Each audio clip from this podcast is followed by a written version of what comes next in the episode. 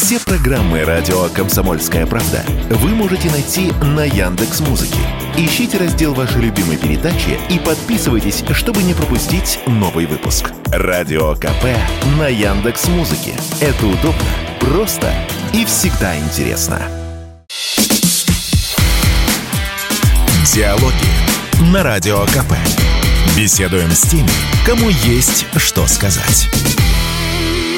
Здравствуйте, друзья! В студии радио «Комсомольская правда» Иван Панкин. На связи со мной Дмитрий Стешин, военный корреспондент «Комсомольской правды». Дима, я тебя приветствую. Нам Добрый. с тобой нам с тобой предстоит подвести итоги года, своеобразные итоги года по Стешину, скажем так. Вот давай сразу в прошлое отправимся. Как ты встречал, вспомни, пожалуйста, прошлый год. И в сравнении будет интересно послушать, как за этот период изменилась обстановка. Ну, конечно, в первую очередь на фронте и на новых территориях в целом глобально?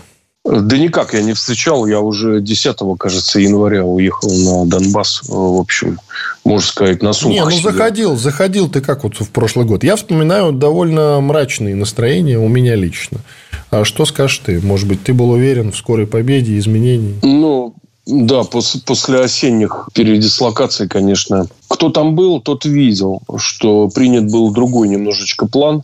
Строились линии Суровикина. Я видел их везде по фронту, куда я не, не тыкался, не приезжал. Везде ставили надолбы копали траншеи, ставили дерево-земляные огневые точки и бетонные колпаки. Без остановки гоняли фуры с этими бетонными надолбами. И надолбы как положено, сваривались металлическими полосами или прутком. В общем, армия встала в оборону. И на тот момент, и как показали мы к этому еще, наверное, придем, да, итоги контрнаступа, это было самое верное решение. Дождаться, скажем так, работы над ошибками, да, которые сделала не только армия, а вся страна. Выход на нормальное потребное производство боеприпасов, э, вооружений нужных, да, корректировку. Потому что ну, всегда же все генералы готовятся к прошлым войнам. И в военных академиях всегда читаются лекции по прошлым войнам. А тут мы столкнулись с войной совершенно нового типа. С войной и будущего. Вот это будущего, да. И вот эта пауза, которую мы взяли, это было тяжелое, ужасно неприятное, медийно, да, и, может быть, политически, но верное решение. Мы привыкли говорить, что украинский контрнаступ, наступление провалился, но это с их стороны, он действительно с военной точки зрения провалился. А как ты считаешь, как мы перенесли, ну, если честно, откровенно, положа сердце на руку или руку на сердце, кому как удобнее, Э, как мы прошли этот период? Как ты его оцениваешь? Ну, там, допустим, по пятибалльной шкале. Объективно. Я думаю, четверочка. Это высокая оценка, кстати говоря. Без, без плюсов, но четверочка. А как это выглядело на практике, я могу сказать, что в разгар контрнаступа я приехал там под вербовая работина в Тарасовку. И э, когда увидели, что у меня машина, у нее крутятся колесики, да, и она везде может проехать, мне сразу же начали грузить легких раненых. Потому что тяжелых э, вывезли, конечно, в первую очередь, а легкие остались на пункте эвакуации э, ждать э, своей судьбы. Там контуженные, с мелкими осколочными ранениями. Ну, обколотые обезболивающими, понятно. Вот я их сразу же начал возить, как бы включился. Устно ничего обобщать не буду, но тот, кто понимает, ну, вывод сделал вот из этой короткой истории. А почему, как ты считаешь, все-таки украинский контрнаступ провалился? Может быть, они и не планировали? Я, кстати, много говорил об этом, что большого глобального контрнаступления это не будет. Они не будут большими силами наступать. Сейчас уже в войне нового типа это не совсем возможно. Они будут делать ставку на атаки малыми группами, там, может быть, больше, чем ДРГ, но так или иначе. И плюс, конечно, террористические атаки на Россию, плюс, соответственно, информационная война. А такого глобального контрнаступления, так, чтобы какие-то там большие силы бросить, ну, такого не будет. В общем, прогноз-то мой оправдался. А ты как считаешь, это с их стороны была ошибка? Или, может быть, они вообще делали ставку на информационную составляющую больше даже, чем на военную на самом деле? Ты понимаешь, э, кто Геббельс, что ли, обманывать можно всех до какого-то предела, да? Можно все что угодно изобразить сейчас в медийном поле, особенно с помощью искусственного интеллекта, да? Но вот э, сапог украинской военщины должен был куда-то встать, да? Им первое, что им не повезло, мы знали планы противника очень сильно заранее, да, и на направлениях, где они должны были наступать. Это вот, я уже говорил, Работина, Вербовая, вот этот ПГТ Орехово. То есть, они должны были обойти Токмак. Его, кстати, сейчас в народе ТикТок называют, да, городок Токмак. Обойти с двух сторон и как-то, значит, перерезать сухопутный коридор на Крым и вообще выйти к побережью, да, разделить на две части нашу приазовскую группировку. Мы это все знали и ко всему этому подготовились. Второй момент. Контрнаступ готовили западные советники, которые тоже Которые большой обладали... войны не видели на самом деле. Большой... Они и большой войны не видели. Они... У них также та же была беда, как у нас в начале СВО. Они готовились ко всем прошедшим войнам вместе взятым. И вдруг внезапно выяснилось, что полицейские операции в Афганистане и в Ираке это совсем не то, что мясорубка, не знаю, там под Маринкой Авдеевка или Работина. Это они узнали на практике. К сожалению, да, противник получил вот этот неприятный опыт, но опыт за счет ВСУ конечно, да. Я так пред, могу предположить, что все, что им давали, это было на порядок меньше, чем им требовалось для успешного контрнаступления. Но задор у них был, а силы на контрнаступление были выделены, успеха не вышло. И я тут думаю, что вмешался самый главный фактор – упертость русского солдата. Вот это почему-то никто Так мы же тоже их да? считаем русскими. У нас один из аргументов, что с учетом да, того, что да. у нас что-то не получается, а потому что они такие же русские, как и мы.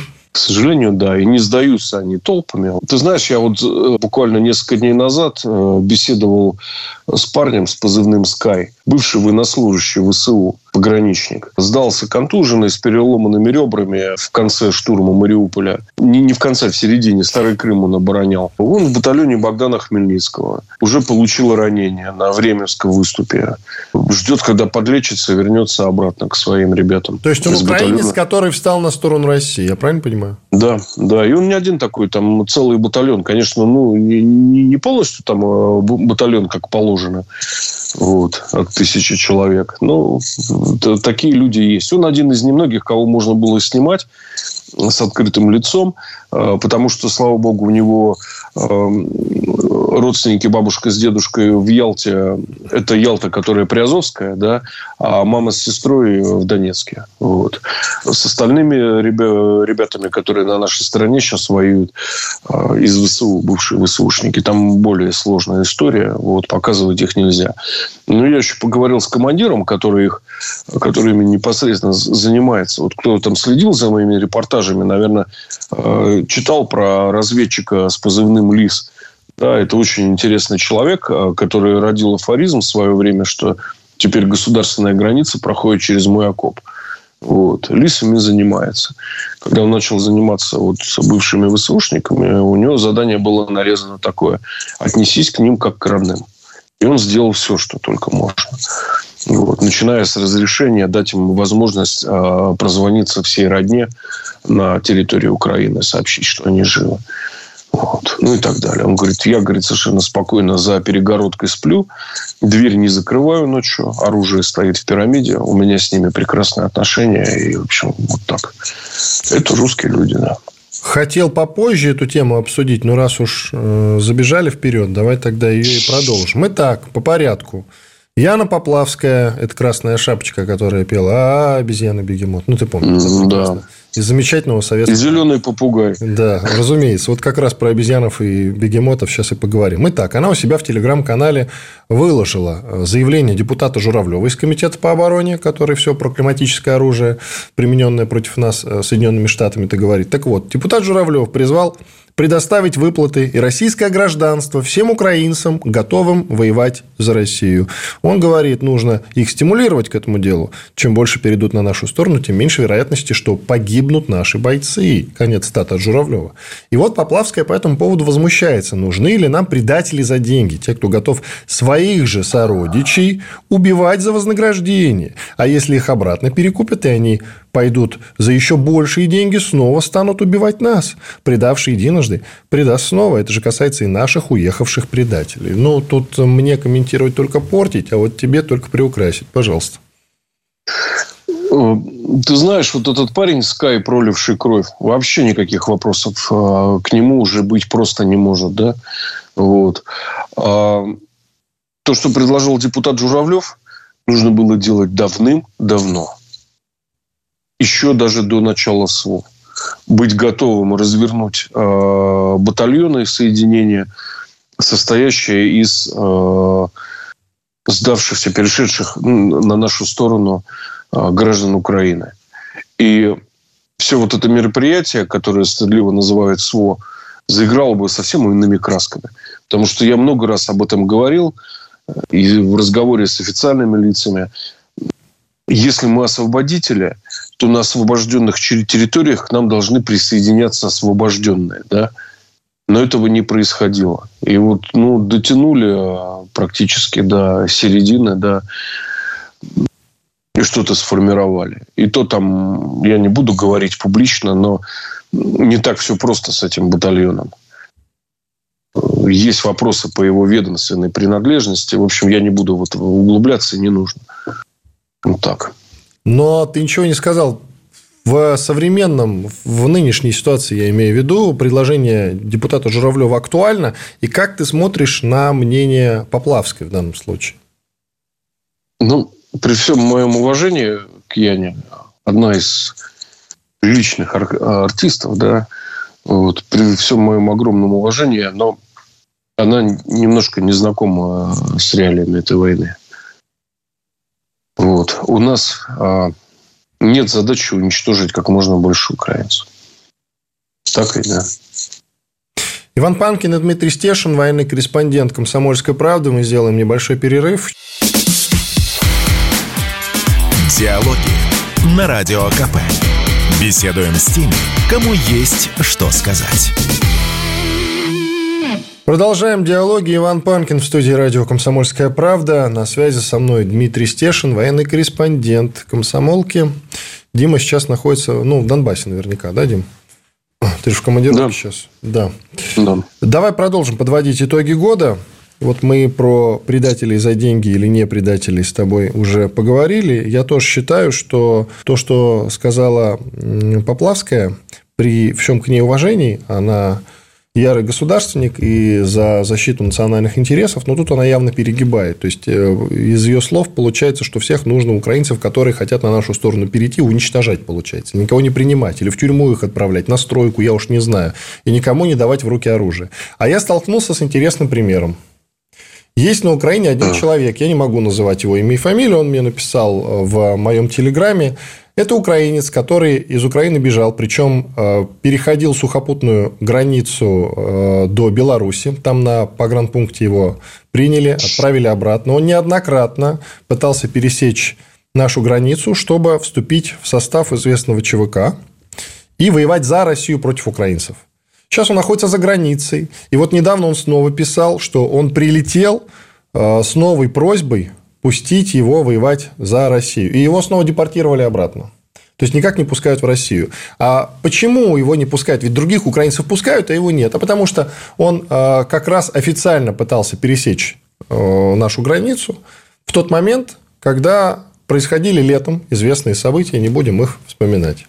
И тогда пограничники сочли его немножечко опасным для России. И, собственно, выдворили. И теперь уже все, как бы дорога в Россию закрыта, понимаешь? Хотя человек хочет воевать на стороне России. Вот такой тебе случай, что скажешь? Лес рубят, щепки летят. Бывают такие истории. Я надеюсь, они единичные. Бывают и другие истории. После подрыва Каховской ГЭС военные обнаружили в одном из домов женщину с четырьмя детьми. Ну, взяли ее на довольствие, да, прикормили, приодели. Она, муж у нее непонятно где. На вопросы, значит, где муж, она отвечала уклончиво. Мы догадываемся, где он может быть, да. Там завела роман с одним из офицеров. И когда уже встал вопрос о, о вывозе ее на территорию Большой России, ей нашли жилье, работу, нашли его там деткам детский садик и школу, все договорились, организовали. В Сибири она должна была ехать. Большой, хороший сибирский город. Она взяла полотенце детей, сказала, что пошла купаться и исчезла вместе с детьми. Я предполагаю, что это просто во время контрнаступа где-то в районе Передка у нас сидела агентура укропская с таким хорошим прикрытием из четырех детишек. Так что если пограничники запретили въезд этому человеку, возможно, у них были на это большие основания. Принимается хороший аргумент. Идем дальше. В этом году ты говорил, что, скорее всего, грядет, ну, по твоим наблюдениям, заморозка конфликта. Она, по твоему мнению, еще актуальна? Все разговоры про заморозку, переговоры вот это вот все, что мы так сильно не любим. А пока, мне кажется, у нас нет позиций, с которых можно было бы диктовать э, свою непреклонную волю. Взятие Маринки – это пока еще не позиция. И отбитие Новомихайловского на Временском выступе тоже не позиция. Должно быть что-то другое. И даже, ты знаешь, и Авдеевка не, не позиция для России для переговоров, где она могла бы требовать э, либо капитуляции, либо каких-то очень серьезных таких шагов. Ну, вообще, лично мое мнение, да и всех, кто имеет отношение к СВО, самое непосредственное, мы отло, просто отложим там следующим э, поколениям вот этот э, гнойник, он рано или поздно прорвется. Это я могу привести концовку из романа Альбера Камю «Чума», да, что если вам кажется, что чума исчезла, ничего подобного, она может лежать сотни лет в складках э, белья в самом нижнем ящике комода и рано или поздно выйдет на свет и начнет косить людей направо и налево. С Украиной то же самое. Там ничего не должно остаться в нынешнем формате. Даже запаха государственности. Вот это антироссия. Иначе на колу мочало, начиная сначала. Но тогда-то ты это говорил, наверное, под влиянием обстоятельств, которые складывались вокруг спецоперации. Продвигалась она не очень успешно, и готовили контрнаступление украинские силы, а сейчас-то, в общем, вообще, по-моему, дело не в том, что мы какие-то условия выставить не можем, потому что у нас там, грубо говоря, нет Славянска, Краматорска и Харькова в придачу, и Херсона, чтобы диктовать какие-то свои условия. А дело в том, что э, тогда мы в какой-то совсем слабой позиции находились, а сейчас вроде так или иначе наступаем. Но дело-то не в этом, а в том, что, в принципе, готовы ли мы на какие-то переговоры с Западом до тех пор, пока не дойдем сами своими ножками до Киева. Я думаю, предложения, которые мы на этих переговорах озвучим, Запад и Украину не устроит абсолютно. Нам как минимум надо, чтобы Зелинский болтался в петле на фонаре. Да?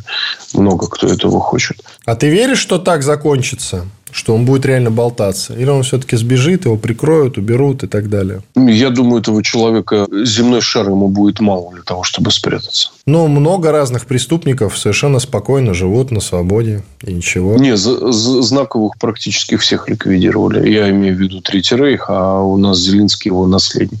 Это, знаешь, мелкая сошка там, бюрократы из объединенного командования вермахта, еще кто-то. Кто-то прятался их и не трогали там в колонии Дигнидат. А знак, знаковых так всех отловили, злодеев. Многие в Соединенных Штатах, не только там в Южной Америке, а именно в Соединенных Штатах спокойненько себе жили, ученые в том числе. Разрабатывали, ядерными разработками занимались. Совершенно спокойно, никто их не трогал, а использовали по назначению. Жили они спокойно, умерли в своей постели. В окружении ну, ты знаешь, родных и близких. Третьему Рейху сложно предъявить за атомную бомбу, да? Нет, я к тому, что многие ученые немецкие потом дорабатывали в Соединенных Штатах. Совершенно да, у нас, да у нас тоже Хуга Шмайсер. Он не создавал калашников, но он показал, как, как правильно штамповать металл. Ну, то есть, глобально ты уже спокоен насчет заморозки, ее не будет? Ее не будет, хотя очень много людей в России, кто эту заморозку хочет э, любой ценой, и им плевать там, что следующие поколения опять будут расхлебывать бандеровскую проблему. Им важно сейчас – Тебе многие на это скажут, Дим, но ведь мы тоже несем потери, несопоставимые, конечно, с украинской стороны, но несем потери. И ты как человек, который практически регулярно все это наблюдаешь, как ты с этим справляешься и почему ты все-таки против того, чтобы любой ценой это остановить? Вот, это конкретный вопрос, который стопудово от многих прозвучит и звучал уже неоднократно. Ответь, пожалуйста. Идеалистический пацифизм по итогам всегда приносит больше жертв и разрушений, чем в самом начале. Да? Хороший пример – Первая Чеченская война и Вторая Чеченская. Второй бы не было бы, если бы первую довели бы до конца. Да? Помнишь все эти переговоры? Хасавюртовский шныряя... мир Хасавюртовский мир, там Лебедь с каменным лицом, не буду в эфире говорить, да. Вот, пожалуйста, Россия, мне кажется, ей одного Хасавюрта хватило. Второй раз она на него не подпишется. А то, что нам могут э, предлагать э, в данный момент, это будет именно что Хасавюрт. Если бы мы действительно не вывозили бы происходящее, да, можно было, может быть, имело смысл смириться и э, в какой-то форме запросить мира, но нет.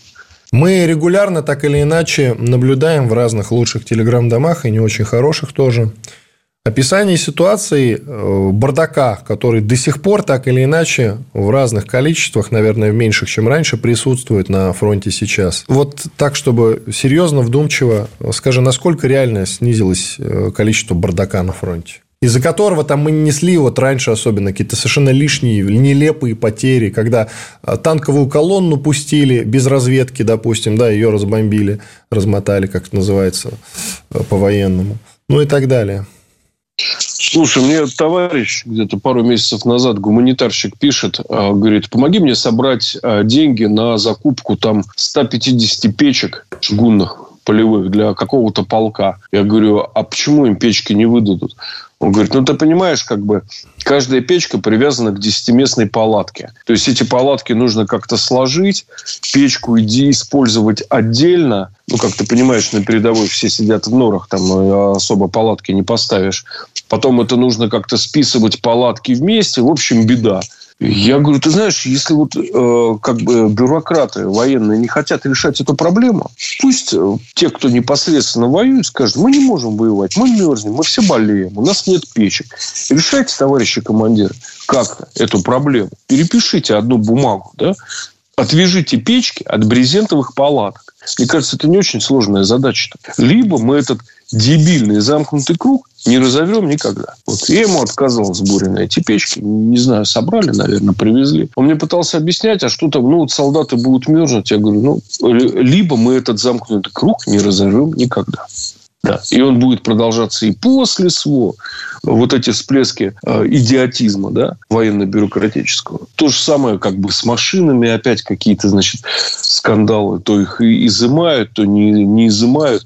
Я это знаю, как бы там езжу, и ездил по прифронтовой полосе. У меня всегда внимательно там проверяют мой техпаспорт, смотрят, действительно ли моя машина. Слава богу, там фамилия соответствует, да, это мой автомобиль полностью. Так бы, возможно, были бы какие-то проблемы. При этом э, полностью пока фронт автомобилями обеспечить не могут. Люди выкручиваются как могут. Волонтеры им привозят машины за свои, покупают автомобили. Я рассказал достаточно яркий пример, да, а, как меня задействовали при вывозе раненых. Потому что не на чем их было больше вывозить. Понимаешь? Так этого стало меньше, Дим? Вопрос в этом был. Нет, это пока осталось. Но фраза «идите туда, там никого нет», да, то, что ты в начале своего вопроса там, про размотанную колонну, она, скажем так, встречается уже значительно меньше и реже. И нет больше построений на передовой, которые накрывают там города. Вот, вот, вот. Этого да. уже нет, да? Ну, слава богу. Этого уже нет. Иван Панкин, Дмитрий Стешин, военный корреспондент «Комсомольской правды». Делаем перерыв. Диалоги на Радио КП. Беседуем с теми, кому есть что сказать. Продолжаем диалоги. Иван Панкин и Дмитрий Стешин, военный корреспондент «Комсомольской правды». Дима, а вот конкретнее, мы с тобой в конце второй части проговорили, что все-таки ошибок э, на местах стало меньше, таких обидных, глупых построений на передовой, э, колонну без разведки запустили, ну и так далее и тому подобное. А вообще вот глобально что изменилось на фронте? Говорят, у нас сейчас преимущество по беспилотникам, с контрбатарейкой, кстати, улучшилось, подтвердили, опровергни. Ну и со снарядами, говорят, тоже ситуация нормализировалась, нормализовалась даже. Укропская артиллерия отвечает на порядок меньше.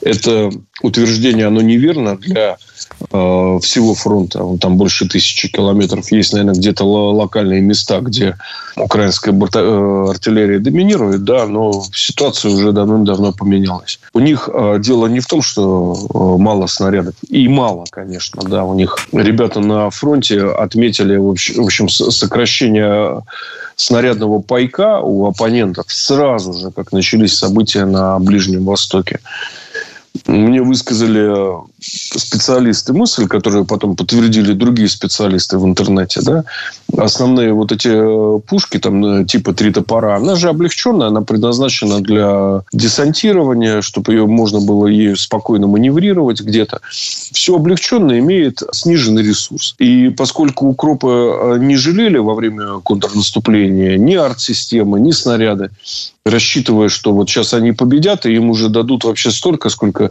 они не мечтали, да, Да, ничего подобного. Износили они стволы, там откатные механизмы, что там еще в пушках ломаются, затворы, да, ударники. Да. Негде перестволивать эти пушки, разбросы чудовищные.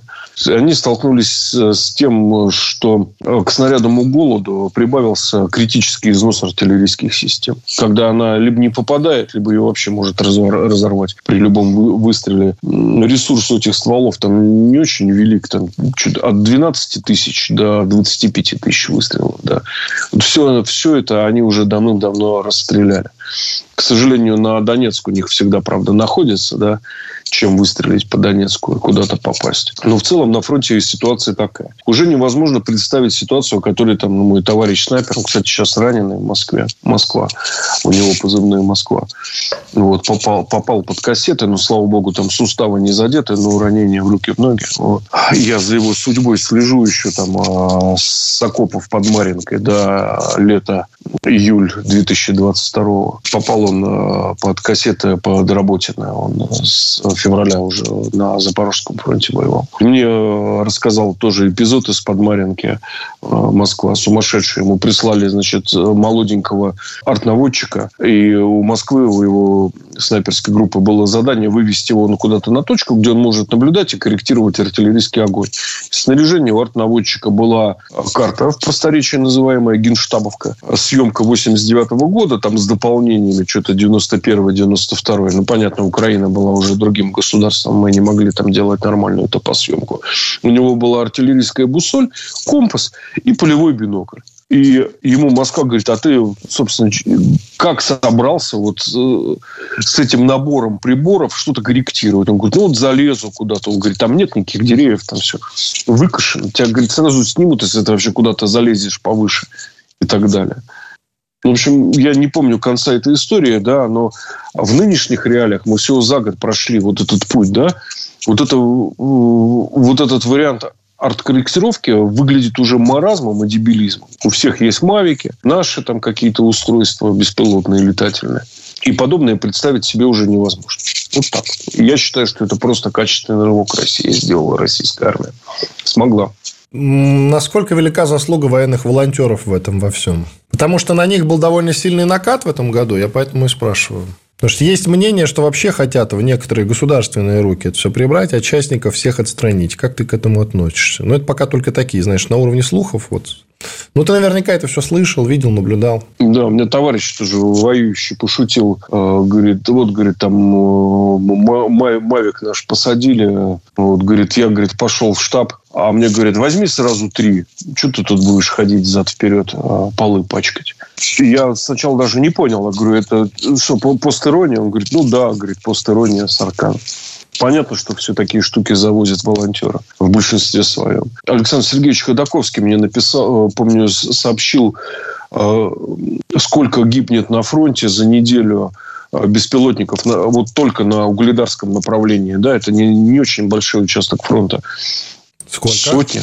Сотни, кажется, вот так вот. Да, ты понимаешь. И вот это все завозят волонтеры. Это ежедневно, счету, то есть, да. значит, на всей линии фронта, на всех участках это около, минимум около, я Думаю, я, я думаю, да, около тысячи. Ежедневно. Вот эта цифра. Да. Ну, там все считается. И дроны-наблюдатели, и дроны ударные, камикадзе, камикадзе, вот эти дешевенькие FPV. Я поклялся, что я не буду ни, ни, собирать ни на что, что обязано выдать государство. Да? И у государства на, эти, на это деньги были отпущены. Я собираю на то, что э, нет в штатном расписании. Вот а, врач, врачам э, с бахмутского направления я отвез ружье-дронобойку. Ну, не так их много, да, а мне эти врачи дороги, я хочу, чтобы они дальше жили. Режиссеру Александру Борисову, да, который поставил спектакль по моим рассказам о Захара Прилепина. Его уже затравили, скажем так, в театральной среде.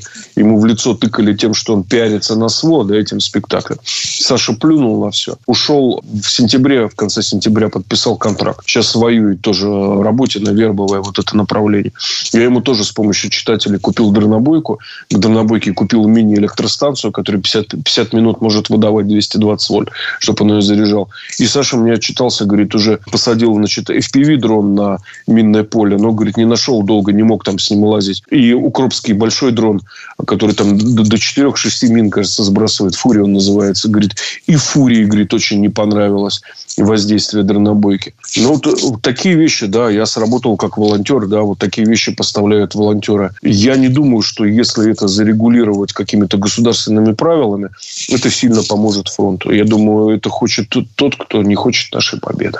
Вот. Или тот, кто срубить бабла хочет, Дим, сверху дополнительно. Ну, да, да. Ну, тут уж я не стал никого голословно обвинять, что в суд подадут, ты понимаешь, за дискредитацию. Да, есть такая вероятность, да. Так что мы заранее извиняемся, мы не то имели в виду. Мы не дискредитируем армию. Да, это точно. На всякий случай, я и говорю, надо сказать, что мы не то имели в виду, а что-то другое, ну и так далее и тому подобное, потому что могут... Это в, суде, в суде будем хором. И то правда. Ну, ладно, тьфу на нас. Все будет в порядке. А мотивационная составляющая у бойцов ВСУ снизилась или осталась прежней? У меня есть очень интересный друг, позывной Харам. Э, человек, у которого 17 осколочных, 5 пулевых. Вот его, например, спрашиваешь, Харам, как кассета работает? Он такой раз тебе штанину задирает, показывает. Вот, говорит, второй тип, значит, боеприпаса кассетного, они начиненные стальными стрелками. О, видишь, вот одна стрелка, говорит, под кожей прошла, говорит, и мы ее достаточно ну, легко вытащили. Вторую, говорит, пришлось резать. Ну, прям вот удивительный человек. При этом еще хороший аналитик, профессиональный военный еще. А, с до ДНРовских времен, как бы украинских. И у него задача такая. Он на полигоне под Донецком готовит э, снайперско-разведывательные группы, а потом, поскольку он не может не воевать, да, человек войны, он заводит их на передовую. Вот э, под по, по последний раз крайне э, заводил группы, с ними воевал там неделями. Да сайт комсомолки выставлял видео, как они там опорники брали. Вот. Я, конечно, его спросил, говорю, что за люди? Он говорит, смотри, 50% а приходит за деньгами. А 50% э, они знают, зачем они пришли, против кого они воюют и для чего. Ну, и деньги им тоже нужны. Я говорю, представляешь, говорю, как прекрасно. Какой веков патриотизм, говорю, начал оплачиваться в России. Да? Раньше, ты же помнишь, был какой подход? Что патриотам давать деньги? Они же и так родину не продадут. Да? Лучше мы какую-нибудь мразь покормим. Да?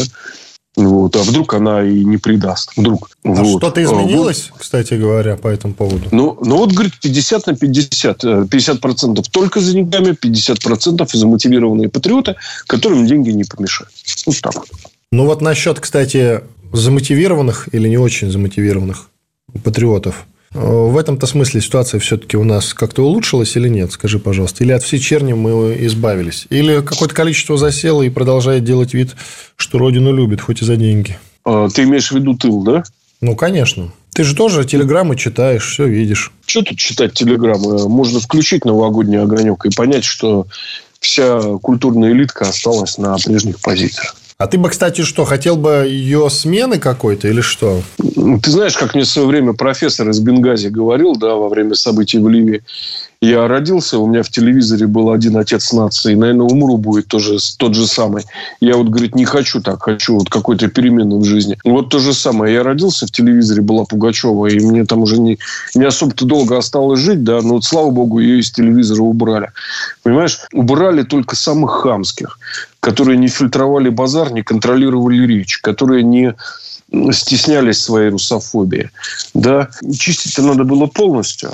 А в итоге самую, значит, лютую мразь обнулили, а вот самая умная мразь, она затаилась. И это не очень хорошо. Все-таки затаилась. А, об обновления культурной среды не произошло. Вот буквально минуту назад я рассказывал о судьбе режиссера Борисова. Он актер, режиссер с опытом. У него прекрасный спектакль получился, который я, слава богу, мне подарил. Там 6 гигабайт файл огромный, хорошо снятый, профессионально. Да, я не, не смог посмотреть живьем. Спектакль сейчас в Тольятти гастролирует. Люди встают в конце спектакля. Никто об этом не просит. Встают и молчат. Значит, пробирают. Да. Но вот его выдавили из культурной среды. Ему не нашлось места, ты понимаешь? ему не нашлось места в режиссерской среде в России. И это говорит очень о многом. Пауза. Иван Панкин, Дмитрий Стешин, военный корреспондент «Комсомольской правды». Диалоги на Радио КП. Беседуем с теми, кому есть что сказать. Продолжаем диалоги Иван Панкин и Дмитрий Стешин, военный корреспондент «Комсомольской правды». Дим, про обновление культурной среды давай, наверное, закончим. А как ее надо провести, вот это обновление культурной среды?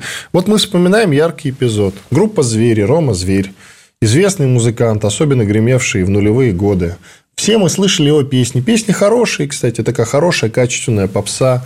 На самом деле качественная, который Э, что называется, э, зажигал на всю страну, был очень популярен.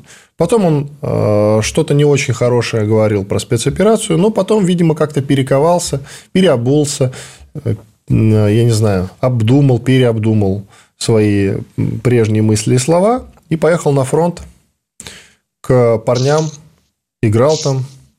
И, ты... видимо, и, видимо, теперь снова ему дают возможность выступать. Вот так вот мы должны действовать, получается. Э, там достаточно сложная история, я просто знаю ее подоплеку, о которой не писалось. Да, у него один из музыкантов да, э, всегда это... поддерживал да. его, да. Вот. Там еще был личный контакт с Семочкой Пеговым, да, э, который смог Военкором организовать его, известным. да, да, его приезд, ну, не на передовую, но весьма опасное место, скажем так. Ну, и тут нельзя списывать со счетов, что мы ж меняемся все, да. Я вот тоже когда-то, знаешь, опять повторюсь, Минские соглашения поддерживал. Вот. А, так что я считаю, что нужно не срывать голову, а как-то людей подталкивать а, к работе над собой, да, чтобы они росли. Но подожди, всех ли это касается? Вот, допустим, возьмем, не знаю, Чулпан Хаматову. У тебя к ней особое отношение, но она очень много грязи наговорила и сделала. Ну все, кстати, она, она у меня теперь э, запомните этот момент. Она не Чулпан Хаматова, а Чушпан Хаматова. И я надеюсь, так или иначе ее никогда по-другому называть теперь не буду. Ах, вот оно что. Вот. То есть, если вдруг она да. возвращается, едет, значит, на передовую, выступает там перед бойцами, для тебя этого уже ничего не значит. Думаю, да. Это уже слишком будет а, нарочито и манипулятивно. То есть мы вот, не бы... торгуем, я правильно понимаю? Но тогда как Стало мы... Из...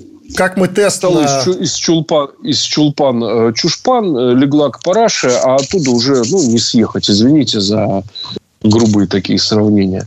А как нам фильтровать, да? Ну, ну, нужно же дать возможность людям, я не знаю, как-то вернуться. Я понимаю, что не таким, как э, Покровский ногу свело, да, и на агент, скорее всего. Э, ярых, прям ярых таких. Ярых. И вот с Чулпан Хаматовой очень сложно будет. Несмотря на то, что она много детям помогала. Ты сам приводил примеры да. и так далее да. и тому подобное. Но каких-то, наверное, мы можем пускать. То есть, это выборочный какой-то процесс, и он возможен. Ты понимаешь, в чем проблема? У нас нет официально никакой войны народной, да, войны гражданской. Да, по-моему, как раз вот... народная есть, а вот официальной, к сожалению, нет. Да, у нас эфемерная специальная военная операция. Хорошо, что я придумал другое название – священная военная операция. И мы не вправе ни от кого требовать из культурной среды безоговорочной поддержки СВО. Потому что, понимаешь, как бы СВО идет своим чередом, э, другие люди скупляются к Новому году, кто-то пытается вырваться в какие-то последние доступные страны, да, наплевав на то, что Россию обложили со всех сторон санкциями. И вообще-то стоило бы подумать о том, чтобы оставить денежки внутри страны. Да? Вот. И что мы, что мы можем от них требовать? Там, будь патриотом. Да, вот. Ну, и что он ответит? Я не хочу быть патриотом. Да? Вот. Ну, плевать ему на немецких детей, цитирую профессора Преображенского. Так что наша идеология достаточно ущербной позиции находится. А Хорошо, что надо что изменить? Как ты ее видишь тогда? Правильная позиция да... по Стешину, правильный подход. Да перестать маневрировать, юлить и э, пытаться усидеть э, даже не на двух, на трех стульях. Происходящее, войну идущую, тяжелейшую, несравнимую по интенсивности вообще ни с каким конфликтом за последние 30 лет. Да? Первую настоящую войну 21 века назвать войной, а не какой-то стыдливой специальной военной операцией. Зачем это было придумано? Чтобы можно было всегда в нужный момент спетлять? Вот. Ну, все, ну, не получилось. Уже вот на третий год мы пошли. Да, вбрасывая в нее все ресурсы лучших людей, лучшее оружие. И вот тогда мы получаем моральное право э, требовать с культурной элиты либо определиться, да, либо валить вообще э, с рынка. Ну так. Ну хорошо, в третий год мы можем зайти как Израиль. В первый год в газу заходит сразу. Ты готов к такому, к такой картинке? Нет, ты, ты понимаешь, на, на нас нет вины за нет, нет, происходящее. Дим, секундочку, смотри. Хорошо, у нас есть вот пример, пожалуйста, Израиль в Газе, что он там делает. Ты готов к такой картинке? Есть эксперты, которые говорят, а все равно города так или иначе будут там уничтожены, будут пострадавшие, погибшие. Посмотрите, что было с Мариуполем, другие примеры и так далее. Я, я все-таки, я, его... я отвечаю этим людям. Я лично, я не готов. Я не готов. Может быть, меня назовут сопляжуем, может быть, и ты так скажешь. Но я не готов э, к такой картинке, которую я видел, э, когда Израиль э, бомбил газу. Ну, он и сейчас продолжает это делать. Я не готов, чтобы Россия творила такое. Честно и я тоже, я тоже не готов, но я готов и жду какой-то внутренней сепарации и политического пространства в России, и культурного, в зависимости от э, реалий от идущей тяжелейшей войны, от которой зависит вообще выживание России как э, геополитического субъекта. Вот к этому я готов. А что нужно сделать, чтобы это произошло? И возможно ли это? И почему не сделано, кстати, до сих пор? Как ты считаешь, я сказал, я сказал минуту назад, назвать войну войной. Ну, это, знаешь, это только такая юридическая составляющая, Дим. Ну, назовут войной, а что изменится? От перемены мест слагаемых сумма не меняется, знаешь ли. Если ты вывеску... Ну, мы уже полицию, а сколько, 11 там, или сколько лет назад, а, милицию поменяли на полицию. Много ли изменилось, Дим? Ты знаешь, ну, я готов найти разумные объяснения, как и Минским э, соглашением, да, как и названию СВО. Я, я могу объяснить, что была надежда, что мы все-таки не попадем под, под удушающие санкции, э, сможем как-то объяснить происходящее свою позицию на Западе, да. Но все, но не получилось. Не получилось. Это было уже ясно. Там, не знаю, к пятому пакету антироссийских санкций. Ну, нужно же проявить какую-то э, гибкость, если мы требуем полностью мобилизации общества и экономики, да, для того, чтобы вывести это противостояние. Ну, давайте хотя бы базовое, с флага и названия обычно все начинается. Понятно. Коротко тогда, у нас совсем вот там буквально меньше минуты даже остается. Коротко тогда твой прогноз на будущий год, пожалуйста. Мы выиграли Курскую битву, да, а с несоглушительным, конечно, счетом, но мы ее выиграли. А, сломан хребеток украинской военной машины, плюс а, Бог нам помогает неочевидно. И я так предположу, очень хорошо работают наши э, службы, отвечающие за внешний политический контур в сопредельных странах, где у нас всегда были сильные позиции на том же Ближнем Востоке. Вот. И вот эти факторы совокупные дают нам надежду, что ну, я хочу, чтобы следующий год у нас э, закончился миром. Спасибо большое. Дмитрий Стешин, военный корреспондент «Комсомольской правды», Иван Панкин были здесь, остались довольны. Спасибо большое. Диалоги на Радио КП. Беседуем с теми, кому есть что сказать.